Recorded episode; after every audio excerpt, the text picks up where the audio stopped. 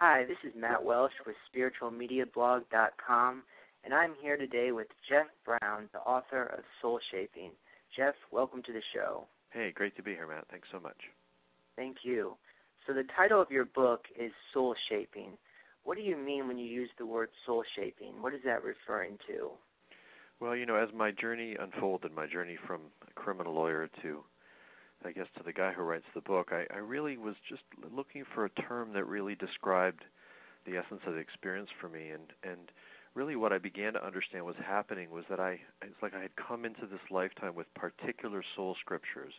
I think what James Hillman called an innate image, just some kind of template of possibility for who I was, and in this lifetime, and really my work in my life was to try to sort of uncover what that path was. And and part of that path was to write this book, Soul Shaping, and that was just one of the steps of my journey. And really, soul shaping for me is this idea that we come in with a part at a particular stage in the development of our consciousness, and that we have particular lessons and relational experiences and callings to honor in order to move our soul or expand our soul to the next stage in its movement towards wholeness. That's essentially what, what soul shaping is. That's great. And what uh, inspired you or prompted you to uh, start writing soul shaping after you had been a lawyer for so long? Well, you know, I, I had been a lawyer, but also had been really on a on a journey of awakening for probably about 15 years in a conscious way, and I had had glimmers of knowing as to my path in terms of writing, even when I was lawyering and long before that. And so, as my path unfolded, I, I reached a point where I had enough, I guess, clarity. You know, I had this experience at Harbin Hot Springs in California, Northern California, where I had done so much emotional clearing and felt so clarified inside that I just had a real clear vision of what the next step in my journey was and it really was. You know the calling was very strong to write a book about my process for others who who would follow and who were also struggling to identify what I call true path in the book. Yeah I mean I really reached a point where I just didn't have a choice but to to write it. It was it was that pressing a calling inside of me. That's great. Uh, can you talk a little bit about what it was like for you during that time when you initially decided to follow your calling to write. Um, did you have any sort of challenges with money or relationships come up during that period? Yeah, I had so many. I mean, I, first of all, I had, you know, I, I talk in the book about ascending with both feet on the ground. I really believe in grounded spirituality, and you know, an ongoing issue for me in my life, just because of how I grew up, is making sure that my my structures are in place, my basic needs are met. So, there was a lot of anxiety throughout writing because basically half time I was writing and half time I was running a, a home improvements business that I've owned since I was a law student about 20 years ago. So that happened. There was this constant interface between the call to write and this pragmatic part of me that was pulling me back into that other reality. Um, and I had a lot of emotional things come up through the writing. You know, it was like first of all I was writing about my journey, so of course I had to reconnect with the feelings associated with particular phases of the process. But additionally, um, you know, a lot of my own issues, my own self doubts emerged. You know, whatever shame I carried in my life, whatever voices I had internalized, you know, which basically disdained me or, you know, were of the perspective, at least in the internal sense, that I really didn't have anything of value to offer the world. You know, hiding my my light under a bushel of shame was my specialty. So when you then start to write a book which is so self-revealing and so exposed, of course, all of those voices, those dark voices, come out of their hiding places, and so there was a lot of interacting internally, you know, between those negative voices trying to hold me back, and this strong push to keep moving my voice outward. Yeah. What What do you think helped you to uh, have the courage or the faith to follow your calling? Was it just sort of an internal knowingness, or um, what helped you through that process? Well, I think my warrior will, as much as my path has been really to soften the edges of the warrior, you know, I think that my warrior will served me strongly in this in this process. You know, I was just super. I call it divine perspiration. I was just super determined, and I think really I had these had had so many glimpses of this other path, like Jeff Brown as author or something like that, throughout my life that really, I think, even throughout all the stages in my process, what often pushed me through to the next level were these various glimpses uh, into other pathways of possibility that lived inside of me.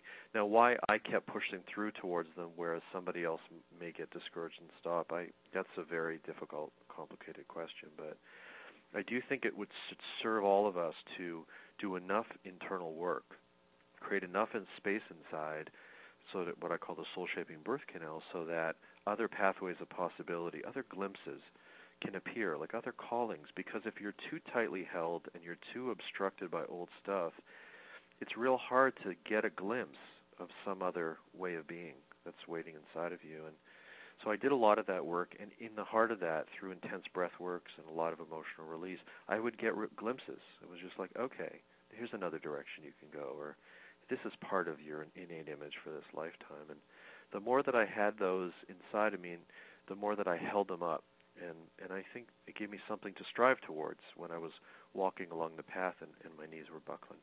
Yeah. That's great what advice would you have for other people who might be at a crossroads and they're deciding whether or not they should pursue their personal calling, but at the same time they're afraid to follow it because they have pragmatic concerns, such as they're concerned they might not make enough money following it. Yeah, and not everyone does. I mean, you know, the calling to be a writer is not often a lucrative one, right? um, as an example. Uh, you know, I would I have two pieces of advice. The first is uh, to honor the part of them that really understands the value and importance of the bottom line. You have to take co- care of your economic needs if you're going to go out and pursue a calling. And you know, you may be one of the lucky ones whose calling will generate income right away, and that's fantastic. But it's so often not the case. And you know, even if you have to take a job that feels on some egoic level to be beneath you, if you're doing it in, in an effort to honor and pursue your soul scriptures, to identify them, you know, it's okay. It's really, really worth it. You got to let that go and honor your needs, but at the same time, uh, not beat yourself up for what you have to do to deal with the bottom line. So that's the first thing. Hold it. Try to hold it all at one time. I call it enrealment in the book. It's just all there, you know.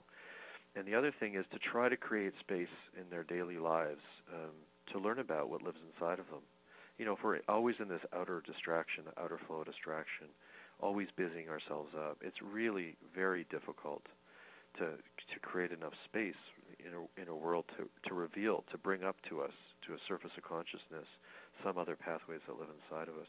I call it solitude in the book. I spent a lot of time on my own and outside of the city and outside of my usual daily habitual adaptations and disguises in order to get connected to something else other than what I knew on a daily level. So I think that's an important thing as well. Great. Is it easier or harder for you now to follow your calling uh, now that you have done so much inner work and recently published your book?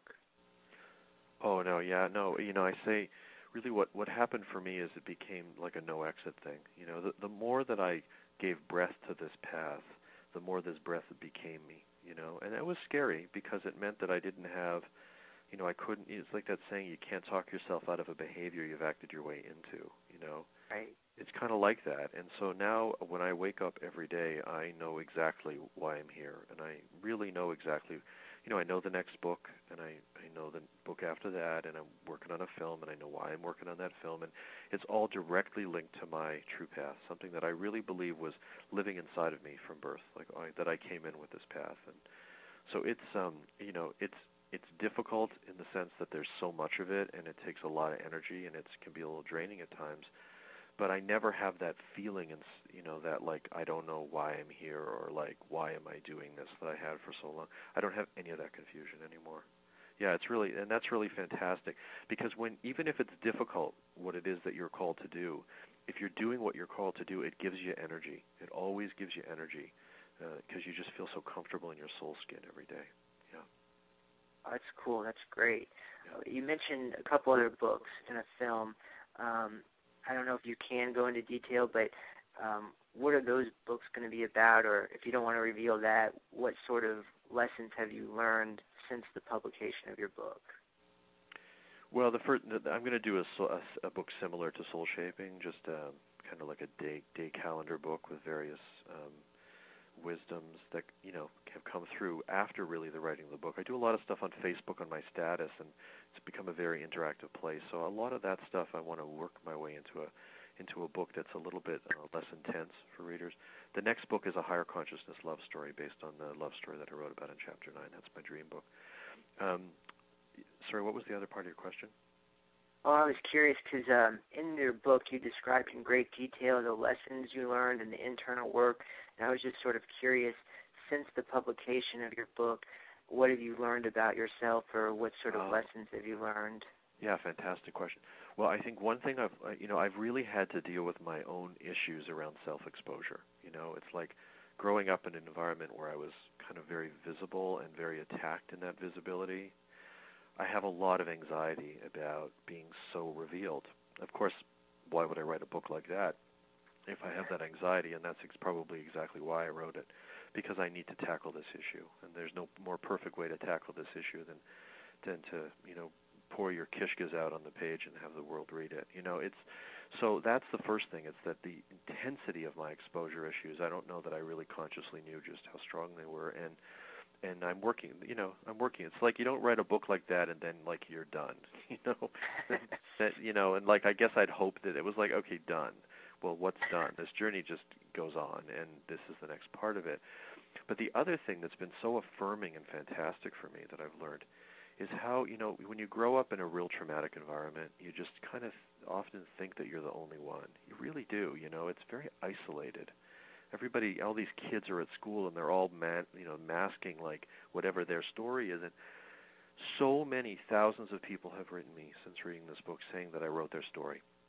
People from wow. every economic reality, both genders, every age, everything. Just startling to me to understand that really so many of us walk the same pathways, trauma pathways, and struggle with these same questions of you know how to identify who we really are, how to work through the trauma so it doesn't get in the way, how to connect the trauma to our spiritual growth because often it's a fantastic opportunity that's linked to our callings and I mean I had absolutely no idea. And that and that's been wonderfully affirming for me because I think in a way I saw myself as much more peripheral than in fact I was.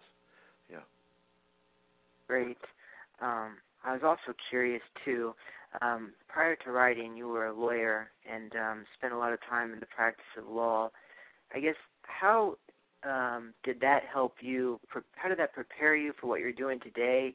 Or I guess why do you think you were called to start off as a lawyer initially and then change paths to be a, yeah. a writer?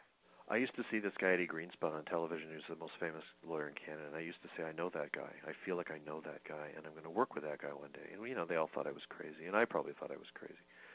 But then I articled for him. In Canada, you have to apprentice for a year before you're called to the bar, and uh, you know, various things happened, and I had this real amazing serendipitous moment when I was like in my early 20s when I had this thought I was just about to bump into Eddie, and I walked into a mall hours outside of Toronto, and there he was on the telephone really happened and I was real pragmatic and cynical about these things and but it was pretty startling. It was an affirmation that in fact somehow in some ways this guy was connected to my journey and I I I loved law. I'm not someone who didn't like law and now found the thing he loves. I was born to it. And I think I was born to it because I think my soul had been in courtrooms before. I walked into a courtroom as a student like I, it felt like the most familiar place I'd ever been. I did a high level murder trial with Eddie, wrote a lengthy, lengthy, intense jury address like a seasoned vet. And it's not my ego talking. That really was where I was comfortable. And and I think really I was supposed to my challenge in this lifetime is to get past this warrior cellular archetype that I carry with me and move in the direction of a more surrendered way of being. I just had so much information along the way. And I think I really needed to get back in that courtroom one more time to really, really understand that it was done for me. Wow. I loved it, but it was done for me. I and I worked like an animal. I docketed over a 100 hours a week most of the months of my article year. I wrote 167 pages of a, of a jury address in four days and nights. I lived it like I was in a hurry to get somewhere else. And then by the time I was done that year, I had a little bit of uncertainty, and I did bar admission course, and and then ultimately went back briefly. But really, I think that my calling in this lifetime was to move back into that courtroom and then to say it's enough. Yeah. Wow, well that's that's really interesting. That's really cool. Um, so right now, if we want to get a copy of Soul Shaping or get in touch with you, what's the best way to get a copy of it? Um, yeah. Well, it's uh, I mean soulshaping.com. You can connect with me there. You can always order off my site. Uh, it's on Amazon. It's in a number of bookstores in California and other states. Um, and even if they aren't stocking it yet, you can usually order it through the bookstores. You can order it through Barnes and Noble, and and I think Amazon is getting books to people pretty quickly as well. So that's always an easy pathway. That's great. Well, Jeff, thank you so much for taking the time to be with us today. And I'll give you the last word. Is there anything you want to leave our listeners with today?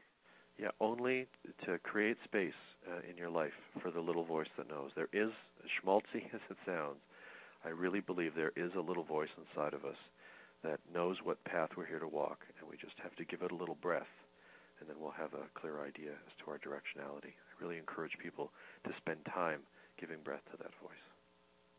Oh, that's perfect. Well, thanks again, and we uh, really appreciate you being with us today. Thanks so much. I appreciate your efforts.